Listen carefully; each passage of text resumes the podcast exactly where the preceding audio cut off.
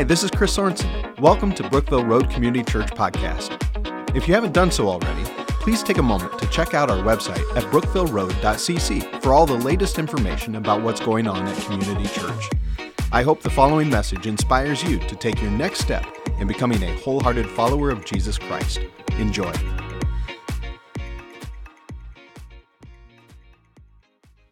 So good to see you guys and to worship with my church family. My name is Chris. I'm one of the pastors on the staff, and I'm wearing a tie. Something is happening, right? You're like, what is up with this guy? There, that's going to be interesting.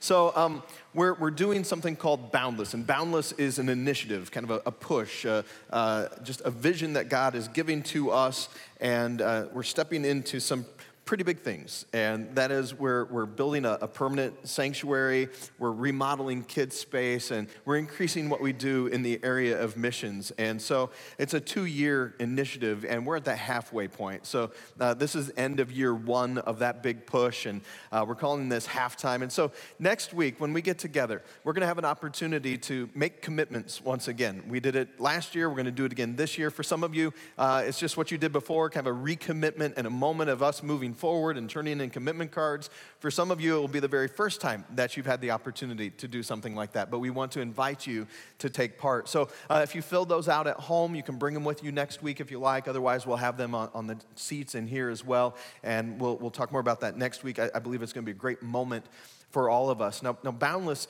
it's really a, a discipleship initiative. It's, it's, not about money.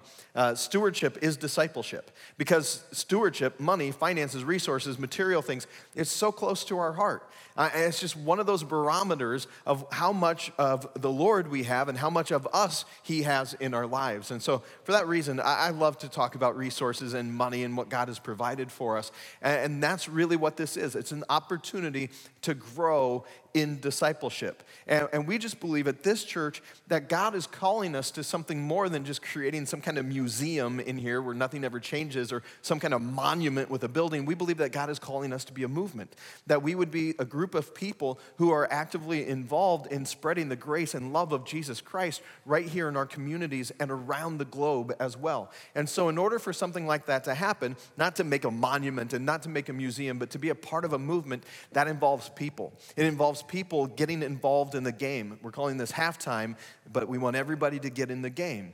And so rather than just sitting and spectating and watching and you know cheering others on, we want everybody to hit the court, everybody to be involved. So if we're going to make it across the finish line, it's going to take all of us listening to God, praying to God, listening to Him, and then responding in faith. And that's, that's what we have the opportunity to do. And again, it's going to take all of us. Now, uh, we have all of this kind of sports metaphor that we're talking about.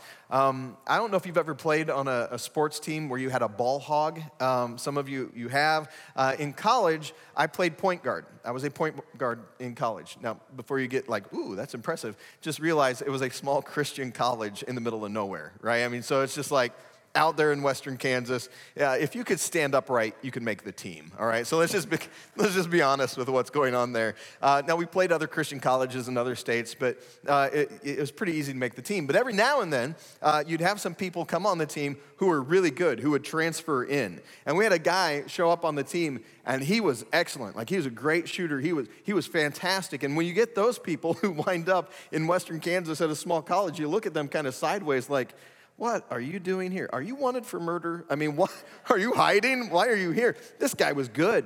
But here's the deal I knew when I brought the ball down the court and I threw it to that guy, nobody on the team was ever going to touch the ball again. That was it. This guy was going to shoot the ball even if somebody was open underneath the bucket. Why'd he do that? Well, he knew he was the best shooter. But if you've ever been on a team with a ball hog, the rest of the team kind of quits playing. You, let down. Well, I'm not needed. He's, he's doing the show here. It's all him. But in order for a team to win, you have to play as a team. Our record showed that. You've got to play together. Again, if we're going to make, make it across the finish line, if we're going to get to the dream and the vision, the goal that God has given to us to get beyond ourselves and continue to make an impact for the gospel of Jesus, it takes all of us. We can't just spectate. So you're needed. You're a part of this. And so, for that guy who's on the team and he's the ball hog and doing his thing, why did he do that? Well, he did it because he figured he was the best player. Nobody could play as good as he could. And so, that belief affected how he played. Now, I'm driving to a principle here, and this is the principle your decisions are based and determined by your beliefs. Your decisions are determined by your beliefs. This guy believed he was the best player. Nobody else could do it, so he wanted to throw the ball. It affected the way that he played.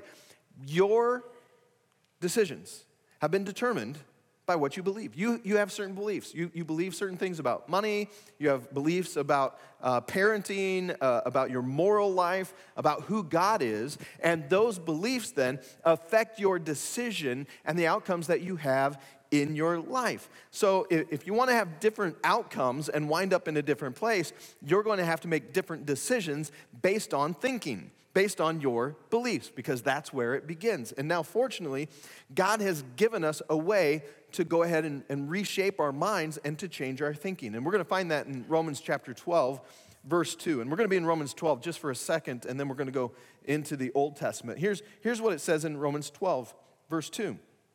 God says, don't be conformed to this world. So, so there's a way of thinking in this world, like the, the culture has a way of thinking, and their thinking then determines the outcomes and the place that they wind up in their lives. And so, if you want what the rest of the culture is doing and getting in their life, just follow the culture. Just have their thought and their beliefs, and then your decisions will be like the rest of the culture. And the thing that we know that Jesus says about this world in, in uh, Matthew chapter 7, he says, Broad is the road that leads to destruction, and narrow is the road that leads to life. And the world world is on a great big broad road with its beliefs and its worldview, and it's going to a place of destruction. If that's what you want, just go ahead and think what the rest of the world thinks. If you like to follow the narrow road and think differently, you need to have the mind of Christ. Don't be conformed to this world, but be transformed by the renewal of your mind, that by testing you may discern what is the will of God, what is good and acceptable. So we've got to renew our minds. We've got to have the mind of Christ in us. And when you have the mind of Christ and you begin to think his thoughts and live like he would live, that is always, always, always going to take your feet to a preferred destination because you have a heavenly father who loves you and wants to point out the way. His son Jesus is the way. And when you follow him and think his thoughts and live like him, that's a preferred destination. So, with all that in mind, your decisions are based on your beliefs, and we're to have the mind of Christ. I want to talk to you today about how you can get in the game with your finances. Now, before you check me out and you realize, okay, now I know why he's wearing the tie, he's talking about money. Before you check out on me and you start, you know, doing whatever you're doing, thinking different things and messing with your phone, I'm not talking about giving today. Ah, so you can relax, you can, you can breathe deep. In fact, if you will apply the thought and principle that we're talking about today, you won't have less money, you'll have more money. You'll, oh, that's what I thought would happen, right? Like, you have my attention. Let us pay attention to what this babbler is saying. So, all right, listen in because I want the best for you. God wants the best for you. He is interested in you understanding his heart and his mind when it comes to money. And so every decision that you make is based and determined on your beliefs. Well, every financial decision that you make is based and determined on your financial beliefs. You have certain beliefs about finances when it comes to debt and investing and spending and saving and purchasing. And so if I were to come up to, to you and I were to ask, what are your deeply held beliefs about finances? And you said, uh, I should have more. Like, if you don't know what your deeply held beliefs are, most likely, what's going to happen in your life, you're going to end up in a destination and a place that you don't want to be, that you prefer not to be in. And the great thing, again, about the Bible is that it is filled with wisdom from God, filled with wisdom from our Heavenly Father. So today, we're going to go into the Old Testament to First Chronicles, First Chronicles chapter 29. And again, as, as you turn to First Chronicles chapter 29, as you pull it up on your iPad or your phone, as we think about this, I just want to remind you that you have a heavenly Father who loves you, that there is a path and a road to walk in life. With all of life, and it includes your finances. And so I have no problem standing up here and talking about finances. And so if you're feeling kind of, ooh, I feel bad for the pastor, don't feel bad for me because I love doing it. And the reason I love doing it, I love talking to you about it, is because I have seen the way that God has changed my own heart and my own life when it comes to the attitude that I have about finances and what He's doing in my life. And so I, I want for you what I've experienced. And so, man, I'm just pumped when I talk about this. The only tension I feel is when you have pushback. So just know you're hearing from a person who's not looking to get anything from you. I want something for you. So we can just kind of let, let, you know, let it, let the air out of like this balloon of tension so we can just relax. God has something to say to each of us. Now, as you're turning there to First Chronicles 29, let me, let me set this up. So God chose a nation. There's all kinds of nations on the earth. He chose a nation, the nation of Israel. He chose his people. And then out of those people, out of the nation of Israel, they got what they wanted one time, and they got a king and God chose them a king. Does anybody remember the name of the first king of Israel? King Saul. King Saul. King Saul wasn't all that great, so God got rid of him. And he had another king that followed him. The second king of Israel, his name is King David. Yes, King David. God chose King David to lead that nation. And the, God, and the Lord was just kind of prospering the nation, and things were going well under his reign. And they're in the city of Jerusalem. And as they're in the city of Jerusalem, they're building the city and building homes, and David has a great big palace. And there in Jerusalem is this thing called a tabernacle. And the tabernacle is a tent. The tabernacle is what they used as they, they went throughout uh, the, the wilderness as they were traveling. It's the place where they would worship. And out there in Jerusalem, in the tabernacle, in this tent, on the inside was the Ark of the Covenant. And inside of the Ark of the Covenant, among other things, was the Ten Commandments. And so this would be the place where the presence of God rested. All right? So, uh, all that's going on. David, one day, he, he gets up and he's looking out the window of his palace. And he's thinking, wow, God, here I am. I live in this beautiful palace, but you're out there living in a tent. That's not really where God lived, but that was kind of the center of their worship. And he's thinking, we got to get God out of the tent. And so he starts thinking, you know what we need to do? We need to build our one true God a temple. All the other nations around us, they got their temples to these false gods. We need to make a temple to the one true God. And then David realized, man, this is going to cost a lot of money. So he organizes like this capital campaign and he calls it Boundless. it's not, it's not true. It, he, didn't, he didn't do that. But he did realize it was going to cost a whole bunch of money. So he starts making all of these plans and all of these preparations to build God, the one true God, this beautiful temple. And, and then God says, Hey, David, you can't build me a temple. David, you're a warrior king. You've got blood on your hands. I don't want you to build my temple. I want your son Solomon to build the temple. And instead of getting all disgruntled and upset, David said, No problem. Even though I will never see the temple, I'm going to spend the rest of my life making preparations so that my son Solomon can build your temple. And that's exactly what happened. Solomon built the temple of God. And in 1 Chronicles chapter 29, David talks about a truth that if we will begin to understand this and conceptualize it, have this belief, it will change the way that we look at everything financial. 1 Chronicles chapter 29. David is speaking. So I've provided for the house of my God so far as I was able the gold for the things of gold, the silver for the things of silver, and the bronze for the things of bronze, and the iron for the things of, get the hint, iron, yeah, and the wood for the things of wood.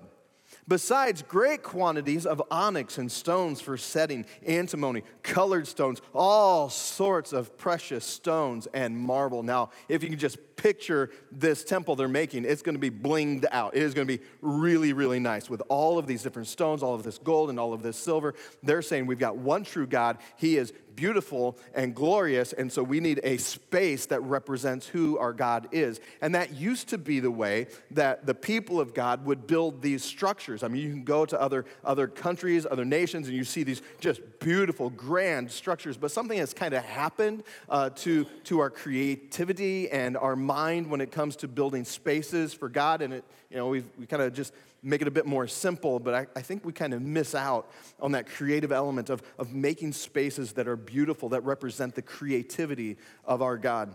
And it goes on, he says, Moreover, in addition to all that I have provided gold, silver, wood, iron, all these beautiful stones to all that I have provided for the holy house, I have a treasure of my own of gold and silver. And because of my devotion to the house of my God, I give it to the house of my God. So David's saying, uh, I'm reaching over here into my great big old pile of gold and silver that I have as king of this nation. And not only am I going to give most of that, I'm going to reach over into my own pile of gold and silver. I'm dipping into my own principal to give to this because this is a big deal. And then he says, he asks this question Who then will offer willingly, consecrating himself today to the Lord? David says, Who wants to join me? David is speaking on, on behalf of God in this movement that he is asking them to do, and he is asking for others to take part in resourcing this great project that the people are doing for the one true God. So every now and then a leader has to stand up and say, I'm, I'm in, who will follow? Who will join in this endeavor? And then it says the leaders of fathers' houses made their free will offerings, as did also the leaders of the tribes, the commanders of thousands and of hundreds, and the officers over the king's work. So everybody's in on this. Let's get God out of the tent. Let's build this temple. Let's do this. And all the leaders went first which is what we did with Boundless. Over a year ago, uh, the pastors, the staff, the elders, we said, We believe God's calling us to do this, but we're in first. We'll sacrifice first. We're not going to ask you to do anything that we're not willing to do. That's what's going on here. Then the people rejoiced because they had given willingly. So all the people watched the leaders give willingly, and everybody's like, That's amazing. That's fantastic. For with a whole heart, and we're all about being wholehearted around here, for with a whole heart they had offered freely to the Lord David the king also rejoiced greatly. So, because everybody's getting involved in this generosity, David's heart begins to just swell. And what happens as a result of all of the generosity that he sees happening, man, he just begins to praise God. And he says this, and he prays this out loud Blessed are you, O Lord, the God of Israel, our Father, forever and ever. So he's not saying, Look at us Blessed are all you individuals who've given generously to this. No, blessed are you, God. The attention's not on us, not on man, it's all on you. Blessed are you, O Lord. Yours, O Lord, is the greatness and the power and the glory and the victory and the majesty. For all that is in the heavens and in the earth is yours. Yours is the kingdom, O Lord, and you are exalted as head above all. So, everything that we could ever see with our eyes, touch with our hands, every single thing is God's. He goes on, both riches and honor come from you, and you rule over all. And in your hand are power and might. And in your hand it is to make great and to give strength to all. In other words, God, you own it all. And you distribute to whomever, whenever, however you want. He goes on and he says, And now we thank you, our God, and praise your glorious name. But who am I? And what is my people? That we should be able thus to offer willingly. For all things come from you, and of your own have we given to you. What is he saying? He's saying, God, we are just simply conduits of your great blessing. We are, we are not owners, you are. We are only returning to you that which came from your own hand. We are simply managers, and we have been chosen by you. God, how amazing that you would choose us to be in this nation. God, how blessed are we that you would pour resources into our laps. God, for such a time as this, you have looked in our direction and blessed us in such a way that we get to be a part of your kingdom and what you are doing in this moment. God, this is unbelievable. God, you are amazing. And the reason that David gets excited is because he understands what we so often forget God owns it all. God owns everything. And that belief will determine your decisions. Either you're the owner or God's the owner. Either you're the owner or the manager. And David understands the truth that everything under the heavens, everything on this earth, is God's. Every decision that you make is based on your deeply held beliefs. You are a manager. Now, this isn't a new concept for us. We grow up understanding this concept. Uh, anybody else blessed like I was to have their own bedroom growing up? Didn't have to share the bedroom with anybody else? Anybody? Sorry for the rest of you. Uh, I had my own room. Uh, I, I had this opportunity to make a little sign. Don't know if some of you did this. I made a little sign. Chris's room, stay out! Exclamation mark. So that's, that's how I rolled in my room, right? It's my room. Uh, my parents would say, go to your room. That's right, I'm going to my room. And then every now and then I would say, hey, why are grandpa and grandma staying in my room? I mean, why was it that my mom and dad could tell me, go clean up your room? If it's my room, shouldn't I be making all the decisions? Well, the truth is, not my room. I just managed the room. I didn't own it. I was managing that space. Same thing with God. God, my money. God says, not your money, my money. Every single year, Marion County reminds me that's not my property. I'm, I'm, I'm Dave Ramsey debt free. I don't have a mortgage. But every single year, I am reminded I still owe a debt. I'm not an owner. Like if you think you own your property, stop paying your property taxes and we'll see who really owns your property. And Marion County can think all they want that they own that property as well, but they're just managing it. There was somebody here before them, there'll be somebody here after them, and whenever that person who's ever done managing it, it'll be passed on, and whenever they're gone, eventually it goes back to who? God. We're all just managers. We don't own anything. We have all kinds of things that we owe around us. We are just holding temporarily onto stuff. I mean, you've got an attic full of stuff, you got a garage full of stuff, you got like a, a, rental space full of stuff, and that stuff, you don't own it. As soon as you're gone, your greedy little kids are gonna get it, they're gonna auction it off, they're gonna give it to others, and somebody else is gonna get your junk. And that junk becomes somebody else's junk. We don't own anything.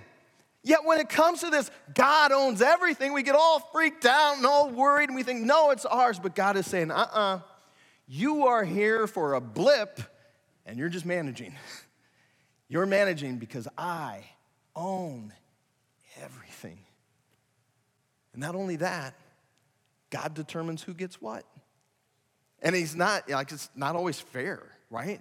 I mean, there, there are some, I look at some wealthy people sometimes and I think, how did that happen? How did they get all that money? That's not fair. They don't have any common sense. Some people are better looking, not fair. Some people are smarter, not fair. Some people are taller. It is not fair that I'm taller than Micaiah Coakley, our worship leader. and it is really not fair that I'm shorter than Pastor Andy. I mean, these things are not fair. But God's not even pretending to be fair. God's like, I own everything, it's mine, so I get to choose who gets what, when they get it, how they get it. He is the one who is in charge because God's all about God, and God does as He sees fit with His stuff. And if you and I can get to this base of belief of understanding, man, I'm, I'm just managing the owner's stuff, there's a whole bunch of blessing that comes as a result of that. One of the things that happens is you stop feeling guilty. For some of you in the room, you've been blessed with a whole lot and you feel guilt. You feel guilty about the things that God has given to you. But if you will just turn all of that over to Him, you don't have to feel guilty any longer. The reason that you feel guilt is because you think that it's yours, you think you own it.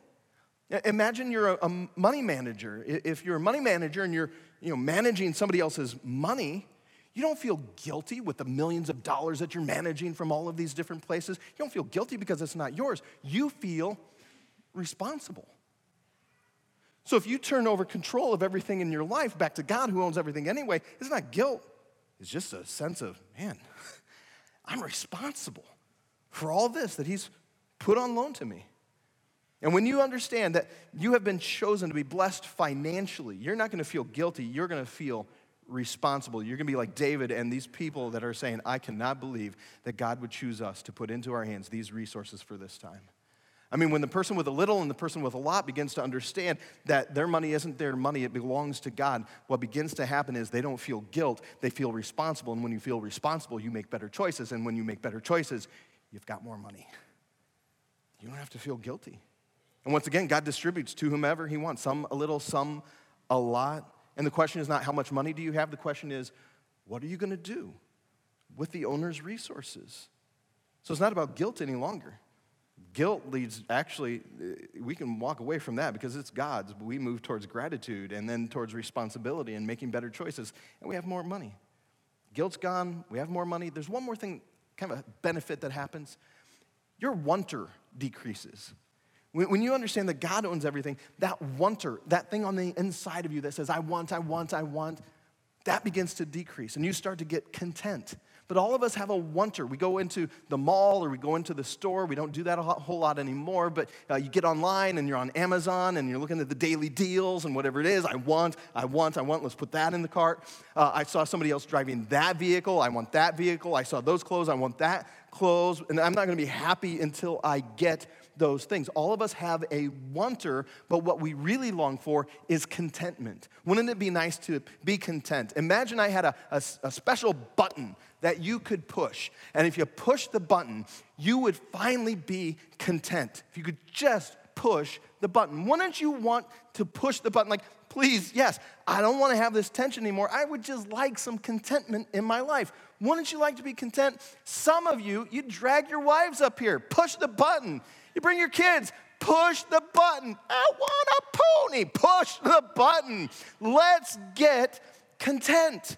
And when you begin to understand that God owns everything, the guilt goes away. You are more responsible, making better choices, have more money, and you finally find contentment. And I want that for you. So we're gonna play a game, all right? Uh, it's not like a, a sports game. We want you to get in the game. This is the stewardship game, this is the management game.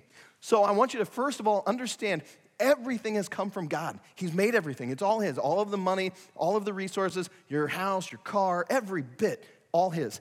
Now, when you realize and have that belief that everything is His, next thing I want you to do is pray. You're in church. What else would the pastor ask? Pray. Ask the owner, God, what do you want me to do with your stuff? And if your first thought is, I don't want to do that because God might ask me to give it all away. If that's your first thought, you've learned something new about yourself. You learned a new belief. You don't trust God. You think you're the owner and you're responsible for everything. You, you don't understand your father's heart. You think he's against you.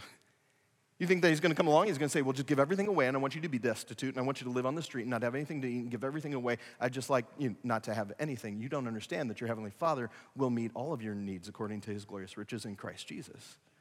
He's not against you. And again, here, it, this is kind of the logic. If there's a God, so for some of you, you're still kind of questioning that. If there is a God, would he really need to wait for your permission to take his money back? He's God. He made the universe. He's in heaven going like, I'm all powerful. I spoke the world into existence. I manage everything. But man, that Billy Bob, he's really strong. He won't let go of his money. He doesn't have to wait. It's his money. So I want you to pray God, what do you want me to do with your stuff? And then the second thing that I would encourage you to do is this keep track. Keep track. Just keep track. You're going to pray and you're going to keep track. Uh, some of you already do this. You, you, do that, you know, dreaded Dave Ramsey thing where you budget. Uh, some of you do it on a computer. Some of you do it on paper. Uh, but I want you to keep track for one week where your spending goes. Uh, I've done this in my own life, and I've done it now for 20 years. Um, 20 years ago, uh, I was in the ministry, and I, I was where some of you are. I thought everything was mine. And so I was doing all of my spending on me. I came first. And as a result of my belief that everything that came in was mine, I cheated God all the time. And what ended up happening was I, I lived on 110%, 120%, and I went further into debt, and I had credit cards, but I was having stuff that I wanted. And I felt all of this debt, I felt all of this pressure because I thought it was mine. So, what I began to do, I started to get a new mindset and realize wait a minute, I am not managing God's resources properly. So, uh, this paper's from the year 2000, little yellow now, 20 years later. And I have papers from every month and every year since then. But since this moment, God has always trusted me with more.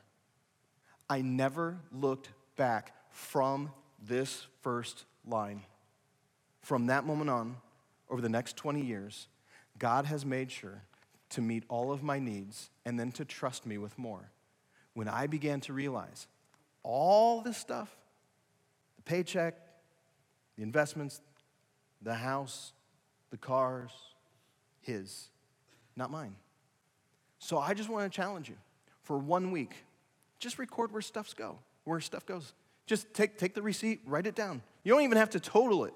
Just write it down. Just track. Like if you were a money manager, right? And you come into your money manager and you say to the money manager, um, I would, I'd like to see this quarterly statement.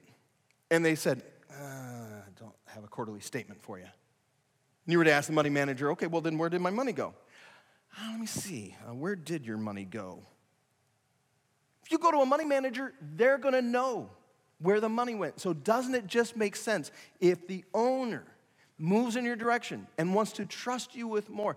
Wouldn't you want to be able to say, God, here's where the money went, here's what happened?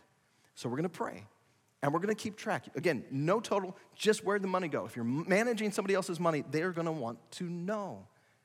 Just save the receipt and write it down. Some of you are saying, man, that just seems like a great big pain in the neck. If that's the way that you think, then I would suggest you pray like this God, I don't want to manage your resources, take it all back. This is a lot better way to play.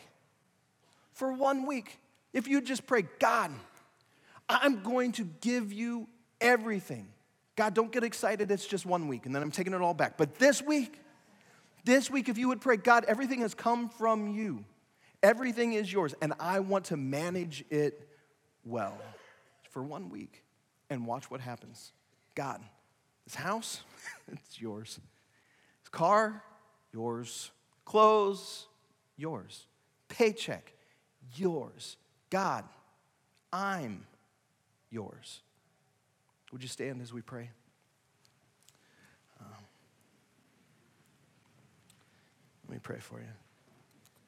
Father, I thank you for um, what happens in our minds when we begin to move in the direction of thinking about you and how you've called us to live. I thank you, Father, that I've seen that in, in my own life, not, not because of me, in spite of me. Thank you for moving in my direction. And I've seen in so many others too who begin to, to let go of feeling as though they must have everything, own everything, but realize that they're managing what you've placed into their hands. Father, I thank you that you've chosen us to live in this nation, to be blessed by you. That who are we? Who am I that you would trust me with these riches? Thank you, Father. Move us in a direction closer to your heart. As we go forward in this week, trusting you, I pray, Lord, that you would begin to reveal yourself to my friends in this room. In Jesus' name I pray. Amen. Once again, thanks for listening. If you live in the area and are looking for a church home, we'd love for you to join us at one of our weekend worship services. For service times and information about BRCC, be sure to check out brookvilleroad.cc. God bless you.